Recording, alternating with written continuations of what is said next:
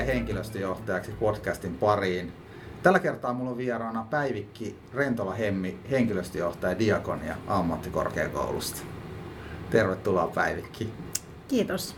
Kiitos kutsusta. Tämä lähetys äänitetään ihan elokuun lopussa, eli syksy on kohta alkamassa. Miten Päivikki sun kesä sujuu?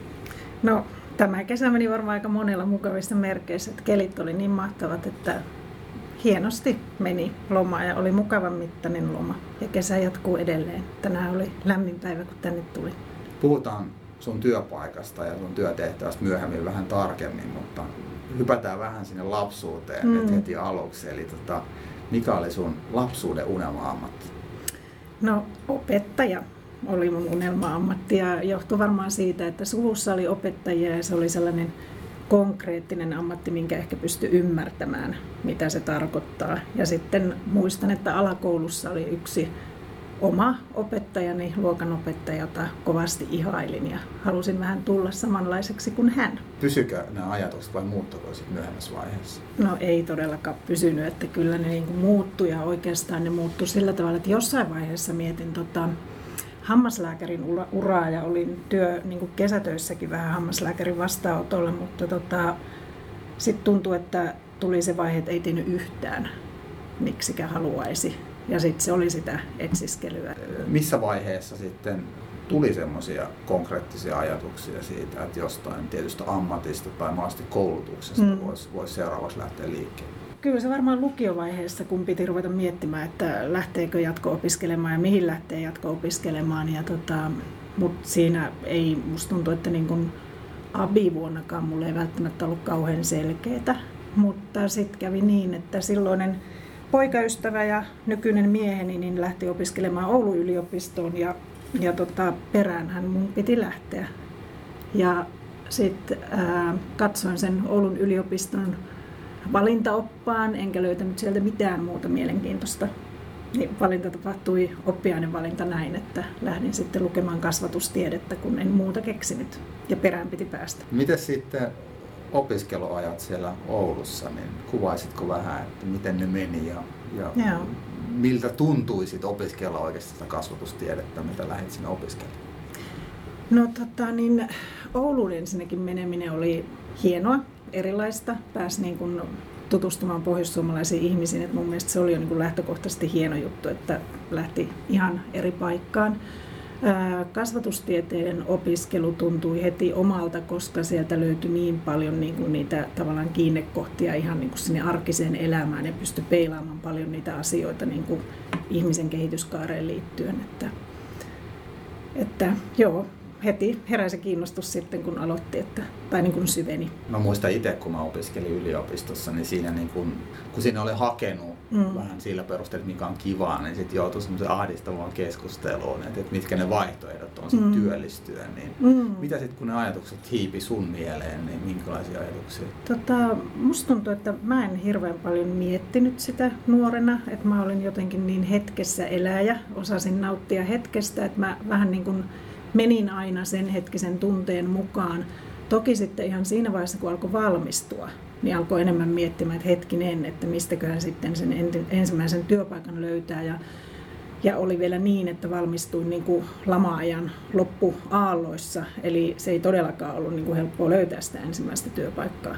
Mutta tota, en oikeastaan opiskeluvaiheessakaan vielä kauheasti miettinyt sitä, että mihin tulen sijoittumaan työurallani tai minkälaiseen ammattiin. Että kyllähän siellä tuli niitä näkymiä, kun käytiin läpi, että mihin oman alan opiskelijat oli sijoittunut, niin tuli semmoisia highlightseja, että toi voisi olla mahtavaa. Ja kyllä siellä silloin aloin jo vähän niin kuin haaveilemaan, että voisiko joskus olla HR-ammattilaisen ura mahdollinen. Mistä aiheesta kirjoitit gradun? No mä kirjoitin gradun yliopistollisesta vapaudesta, eli siis tavallaan siitä, että akateeminen vapaus oli niin kuin se aihe, että millä tavalla niin kuin me voidaan yliopistossa opintoja suorittaa ja kuinka paljon siihen ohjaa se valmis opintosuunnitelma vai ohjaako. Ja ää, mä tein sen niin, että mä opiskelin, menin Erasmus-vaihtoon Skotlantiin ja mä tein niin kuin vertailevan, vertailevan tutkimuksen, minkälainen se järjestelmä on siellä ja minkälainen se on Suomessa. Eli lopputuloksena ainakin siihen aikaan niin meillä oli hyvin paljon akateemista vapautta ja saatiin niin kuin valita niitä oppiaineita ja muita ja valmistua siinä ajassa, kun halutaan verrattuna sitten taas Glasgown yliopistossa, joka oli vertailukohde. No sitten valmistuminen koitti. Mm. Mitä sitten tapahtui?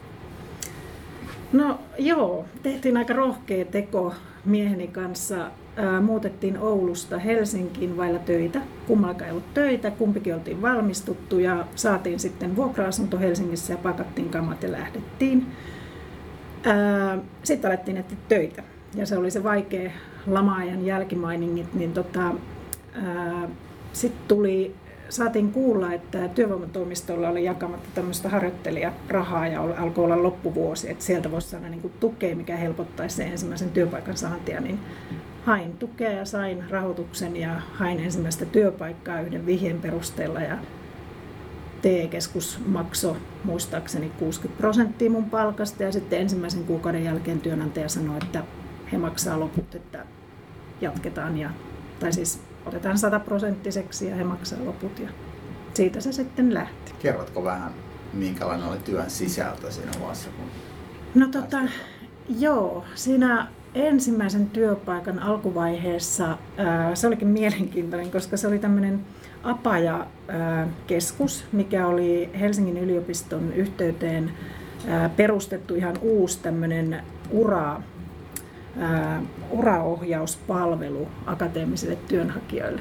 Hmm. Eli sinänsä niin kuin hauska, että itse menin niin kuin sinne ja sitten tavallaan tarjottiin niitä palveluita akateemisille työnhakijoille, mutta että itse työskentelin sitten siellä taustalla ja aika nopeasti olisinkohan mä muutaman kuukauden ollut, niin sen jälkeen alkoi tulla tämä EU-rahoitus mukaan kuvioihin ja sitten aloin työskentelemään tämmöisissä kansainvälisissä EU-projekteissa, joihin saatiin sitä EU-rahoitusta, mitkä edisti sitten koulutusta tavalla tai toisella.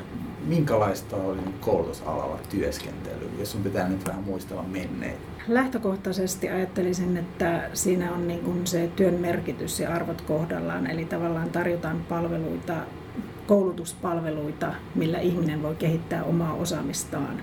Eli niin kuin se perusta siellä oli semmoinen omiin arvoihin sopiva asiantuntijaorganisaatio, vahvoja asiantuntijoita ja sitten erilaisten sisältöjen koulutusten suunnittelua niin kuin, ää, sekä täydennyskoulutuspuolelle eli jo työelämässä oleville, että sitten jossain vaiheessa tuli mukaan siinä seuraavassa vaiheessa avoin yliopisto, niin siinä vaiheessa sitten myös tota, ää, ihan kenelle tahansa mutta Helsingin, tutkin, Helsingin yliopiston tutkintosääntöjen mukaista koulutusta, että, että eri ikäisille.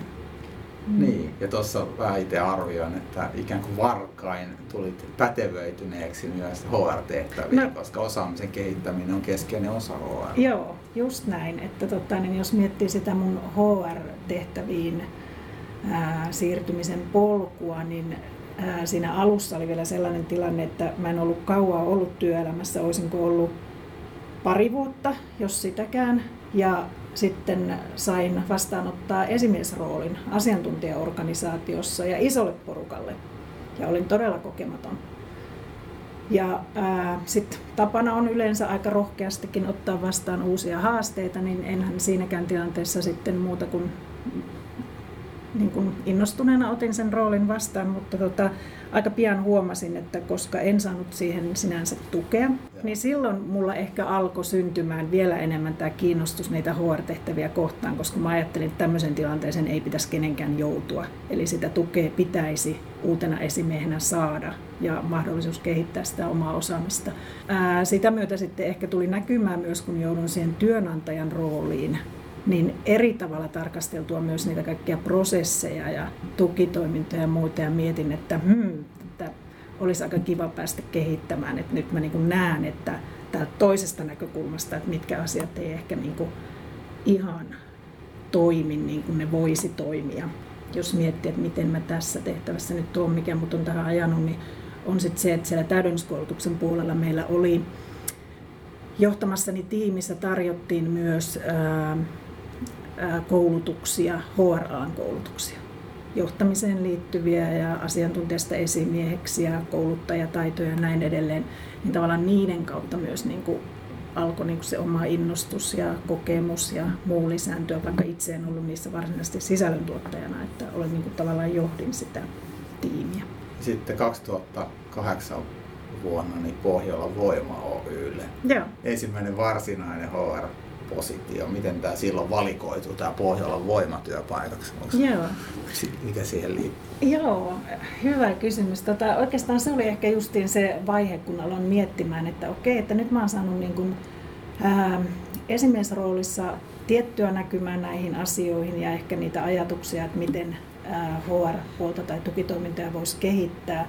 Olin päässyt tekemään tiettyjä asioita myös siinä niin kuin esimiesroolin rinnalla näihin liittyen. Sitten tuli vahvistus ajatus, että olisi aika makeata päästä niin kuin oikeasti johonkin yritykseen sisälle kehittämään niitä HR-prosesseja ja HR-palveluita.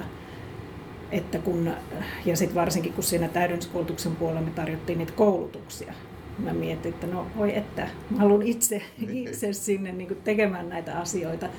Ja tota, sitten se tapahtui ihan niin, että mä aloin katsomaan noita HR-tehtäviä. Ja olisinko mä kaksi ennättänyt niin kuin avoimista tehtävistä, auki olevista tehtävistä, niin tämä oli toinen, mitä mä hain.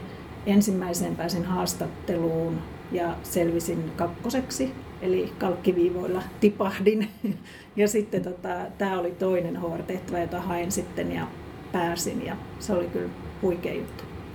Oliko se heti alkuun generalisti homma vai lähditkö tekemään jotain kapeampaa osa-aluetta silloin työsuhteen alettua? Tietyllä tavalla generalistia joo, mutta sitten kun miettii, että meillä oli siinä aika pienet resurssit kuitenkin HR, niin juuri sen takia niin sitä generalisti näkökulmaa, mutta tota, sitten enemmän mulla oli niin nämä HRD-puolen asiat mun vastuualueella, eli tota, osaamisen kehittämiseen, johtamiseen, rekrytointiin, perehdyttämiseen ja tavallaan siinä vaiheessa, niin kuin alkuvaiheessa vielä se työsuhdepuoli, eli se kova puoli oli pois multa, niin kuin nämä TES-asiat ja muut. Että Sulla oli koulutusorganisaatioista, mm. oli Palmeni ja avointa yliopistoa. Mm ja sitten Pohjola Voima on hyvin erityyppinen Joo. organisaatio, missä toki löytyy myös niitä asiantuntijoita, Kyllä. mutta paljon muutakin. Niin mitkä olivat sellaisia keskeisimpiä eroja, kun sä vertailit sitten tätä sun eka HR-työpaikkaa Joo. ja sitten näitä aiempia? Joo. No tota, jos mä mietin sitä aikaa aloitusta Pohjolan voimassa, niin kyllä mä huomaan, tai niin kuin ehkä se oppi, mitä hyvin nopeasti oivalsin, niin oli se, että asiat pitää esittää hyvin yksinkertaisesti. Et niin kuin tuolla, kun tulin silloin yliopistomaailmasta, niin tuntuu, että mitkään viitekehykset ja teoriat ja himmelit ei meinaa niin kuin riittää, kun sä perustelet asioita. Sitten tullaan niin kuin yrityspuolelle vielä teollisuuden alalta, energiateollisuuteen, niin siellä niin kuin todellakin vaadittiin sitä yksinkertaista esittämistä, asioiden kompaktointia. Et muutaman kerran siinä sain palautetta, että et ihan hyvä, mutta tota, voisiko tätä niinku kiteyttää? Ja kyllä mä niinku tosi nopeasti sen opin sitten, että kyllä näin täytyy tehdä. Ja sitten toinen taisi olla joku sellainen, että ää, kielellinen ilmaisu, että käytät vähän liikaa hienoja sanoja, että puhun niin kuin oikeilla ymmärrettävillä sanoilla. Ja sitten toki olihan se erilaista, että kun siellä oli tota, niin kuin työntekijäpuolta vahvasti siellä voimalaitoksilla, niin kyllähän heidän kanssaan niin kuin asioiminen oli hyvin paljon suoraviivaisempaa kuin ehkä sitten taas asiantuntijoiden kanssa. Että se oli hienoa päästä niin kuin erityyppisen tehtävä niin kuin ammattiryhmien kanssa tekemään sitä työtä. Et tosi, tosi hyvä koulu. Löytyykö sieltä sitten joku semmoinen oma lempilapsi, että minkä parissa kun pääsit työskentelemään, niin tuli niin erityisen hyvä fiilis tai, tai hyvä motivaatio? No esimiestyön tukeminen Ihan selkeästi.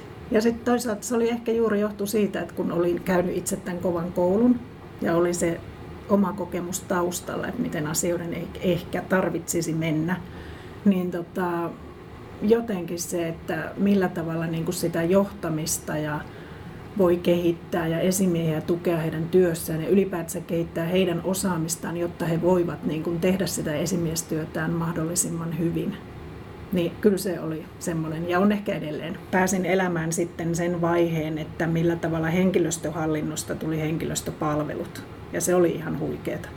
Ja tota, niin, nehän oli aika lailla, että HR oli hoitanut hyvin monia asioita esimiesten puolesta, mitkä tavallaan kuuluisi esimiehelle, tämä perinteinen kulku. Ja tota, oli paljon ohjeistuksia, jotka oli aika ylhäältä annettuja ja tämmöisiä, niin ää, näiden kaikkien niin kuin kehittäminen semmoiseen ehkä niin, että se vastuu on enemmän siellä esimiehellä ja näiden niin kuin vaiheiden pikkuhiljaa niin kuin asia kerrallaan edistäminen, niin se oli sitä, mitä päästiin tekemään. Mikä oli se oivallus tai semmoinen hetki, jolloin teille tuli se, että hei, että nyt tätä pitää niin kuin lähteä muuttamaan? No varmaan ne esimiesten tarpeet, eli auttaa heitä siinä heidän tekemisessään, että selvästikään sitä osaamista ei ja varmuutta ehkä riittävästi ollut. Sitten se, että kun me mietittiin niitä meidän HRn tavoitteita ja minkälaisia tuloksia me halutaan saada, minkälaista lisäarvoa me halutaan tuottaa, niin tota, tuli vähän semmoinen kädetön olo, kun tuntui, että ei pääse niin kuin keskustelemaan liiketoimintojen kanssa. Että he niin kuin pitää meitä hallinto, antakaa ne ohjeet, hoitakaa hommat ja niin kuin that's it. Mutta tota, ää, sitten kun tuli se oivallus, että ei, että, tai oikeastaan se oivallus oli juuri se, että ei, että ei tämä voi mennä näin, että meidän pitää päästä niin kuin enemmän tekemään sitä yhteistyötä ja olisi hyvä, että päästä johtoryhmään ja saada HR-asioita esiin ja niin edelleen, niin tota, siitä sitten vähitellen eteenpäin. Yli kahdeksan vuotta tulit viettäneeksi mm. aikaa siellä Pohjola, Pohjola voimalla, kunnes sitten viime vuonna siirryit Diakoni ja ammattikorkeakoulun palvelukseen. Oliko luopumisen tuskaa vai oliko semmoinen hetki, että, että nyt on niin oikea, oikea hetki ja paikka niin katsoa uusia haasteita? No sekä että, niin kuin rehellisesti sanottuna, että kyllähän se niin kuin, tavallaan oli päässyt tekemään ihan mahtavia juttuja Pohjolan voimassa ja edelleen oli ihan mahtavia juttuja ja erityisesti se niin kuin sinne liiketoiminnan businesspartneriksi pääsy niin oli myös semmoinen aika käänteen tekevä, että millä tavalla pääsi oikeasti niin kuin aidosti kehittämään sitä liiketoimintaa osana niin kuin ihan strategisella tasolla. Mutta sitten sattui niin, että headhunterit otti yhteyttä ja sitten ajattelin, että no kyllähän mä nyt lähden katsomaan sen prosessin ja toisaalta niin kuin uteliaisuus heräsi sitä tehtävää kohtaan, mutta samalla heräsi uteliaisuus sitä prosessia kohtaan.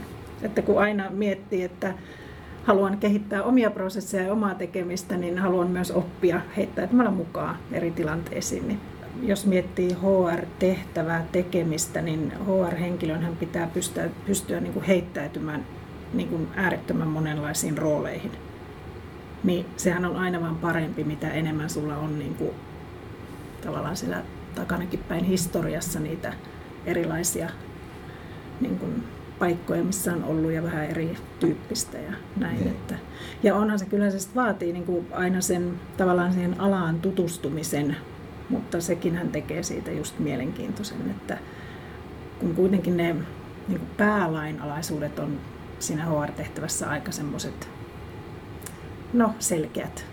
Mutta sitten sen mausteen tuo juuri se niin kuin tavallaan se business tai muu, minkä kanssa sä teet, että millä tavalla sä saat niin kuin, muokattua niitä juuri sen organisaation tai yrityksen näköiseksi ja tarpeet huomioiden. Diakoni ammattikorkeakoulu, jonka henkilöstöjohtaja nyt tällä hetkellä työskentelee, niin millainen organisaatio se on henkilöstöjohtamisen näkökulmasta? Miten se niin kuin lyhyesti kuvailisit? Vahva asiantuntijaorganisaatio, mikä ilman muuta niin kuin pitää huomioida ja tekee, niin kuin asettaa sille johtamiselle omat haasteensa. Huippuasiantuntijat, jotka varmasti ovat niin kuin tottuneet tekemään hyvin itsenäisesti sitä omaa työtään.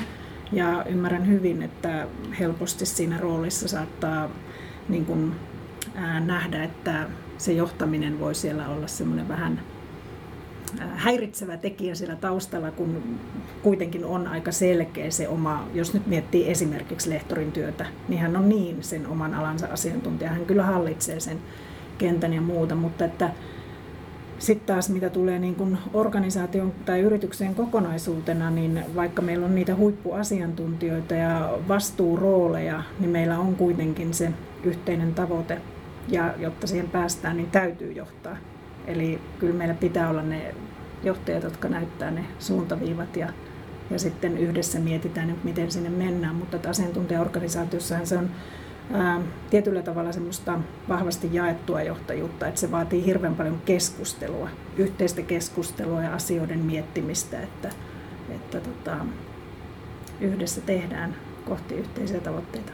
Vajaa puolitoista vuotta olet nyt ollut siellä ja ensimmäistä kertaa niin kokonaisvastuussa nyt tästä HRsta, mm. mutta jos ajatellaan nyt henkilöä, joka nyt on vaikka lähivuosina pomppaamassa nyt siihen tehtävään, niin mitkä on sulla sellaisia keskeisiä oppeja, että mitä on ollut niin hyvä tiedostaa, kun siirtyy tähän tehtäviin? No siis kokonaisvastuuttaminen on niin kuin selkeästi se niin kuin ero, että jos mä teen jotain siivua HR-työstä ja osallistun siihen tai sitten johdan sitä, niin onhan siinä niin kuin aika iso ero. Mä mietin, että toisaalta niin kuin HR Business Partner roolissa, niin siinä on niin kuin henkilöstöpäällikön roolissa tietyssä liiketoiminnassa, että siinä on hirveän paljon samanlaista Eli että viime kädessä niin kun vastaat niistä asioista ja viet niitä eteenpäin siellä liiketoiminnassa. HRn muutoksesta nyt sen verran, niin tietysti sä voit ajatella joko sitä omaa työuraa, niitä kokemuksia mm. tai yleensäkin sitä, kun olet seurannut tätä vähän, että mitä maailmalla tapahtuu, niin millä tavalla HR on sun mielestä muuttunut sun työuran aikana?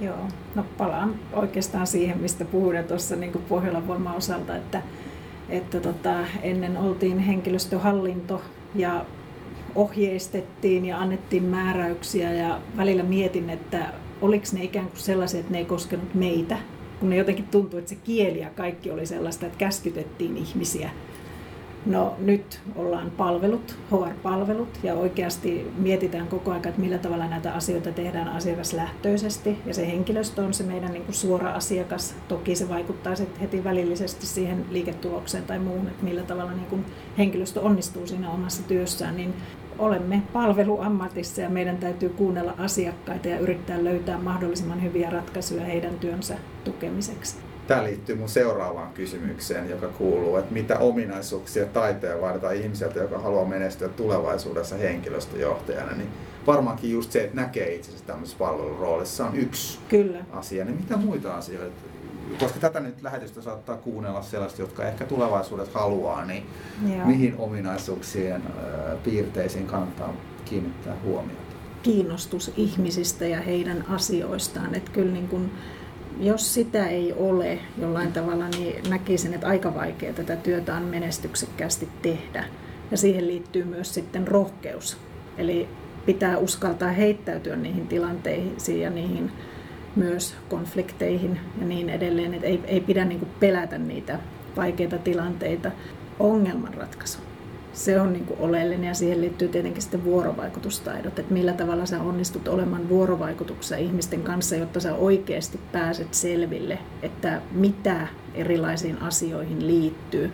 Et itse ainakin niin en pysty tekemään päätöksiä, jos sen voi käsisydämellä sanoa, että on niin kuin selvittänyt ne eri niin kuin näkökulmat ja tulokulmat ja siitä niin kuin ikään kuin vetää sen synteesi, että mihin suuntaan tässä nyt pitää lähteä. Ja siihen totta kai liittyy vahvasti ihmisten lisäksi liiketoiminta että millä tavalla, niin kuin, mihin suuntaan sitä liiketoimintaa halutaan viedä.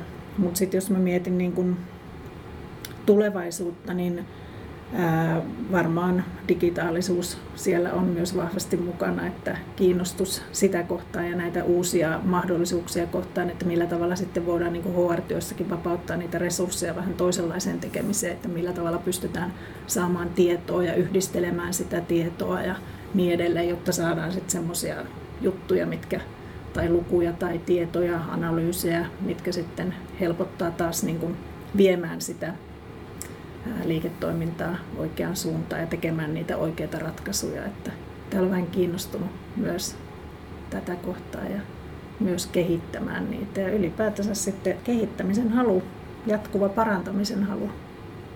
Sehän on kanssa hyvin tärkeää. Sulla on mielenkiintoinen tausta siinä mielessä ja ehkä niin kuin jollain tavalla huojentavakin kuulla monen, että mikä sun tausta on, että sä et heti lukiossa tiennyt selkeästi, että mitä sä tulet tekemään isona, etkä välttämättä ihan opintojen aikanakaan, mm. vaan että no, se, no.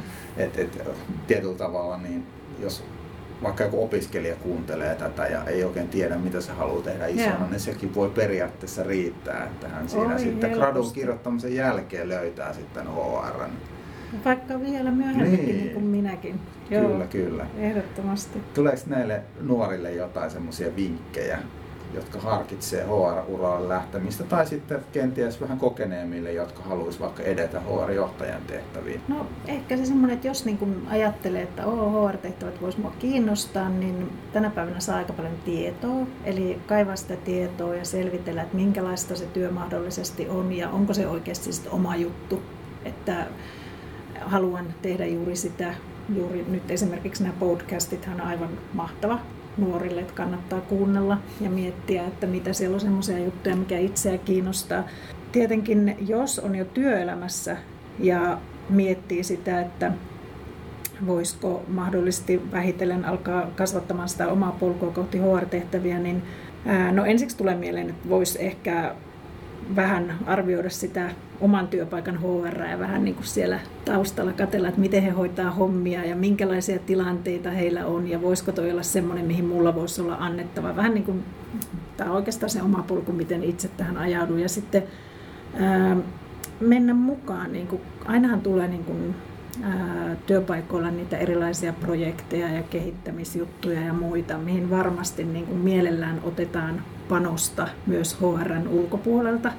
Niin tota, kannattaa mennä mukaan kaikkeen, mihin vaan pääsee, jotta pystyy vähän niin kuin enemmän lisätä sitä omaa ymmärrystä, että olisiko se mahdollisesti se oma juttu. Ja kenties näyttää omat kyntensä myös. Just näin. Niin. Eli ei tarvitse tietää, kannattaa vaan niin kuin rohkeasti lähteä tekemään erilaisia asioita ja avoimin mielin ja heittäytyä. Mä oon ainakin huomannut, että mä oon ollut aina niin kuin hirveän kiinnostunut oppimaan ja heittäytymään erilaisiin tilanteisiin. Ja ne on kyllä ajanut mua niin kuin aika vahvasti sinne, missä tällä hetkellä olen.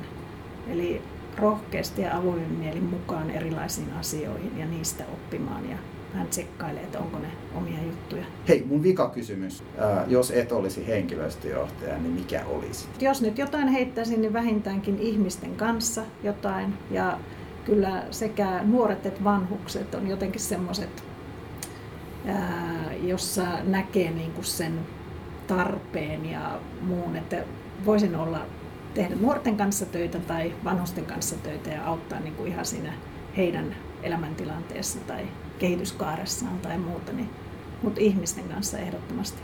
Kiitoksia Päivikki, että tulit haastatteluun. Kiitos. Ja kiitoksia kaikille tämän lähetyksen kuulijoille. Hyvää syksyä jatkoa kaikille.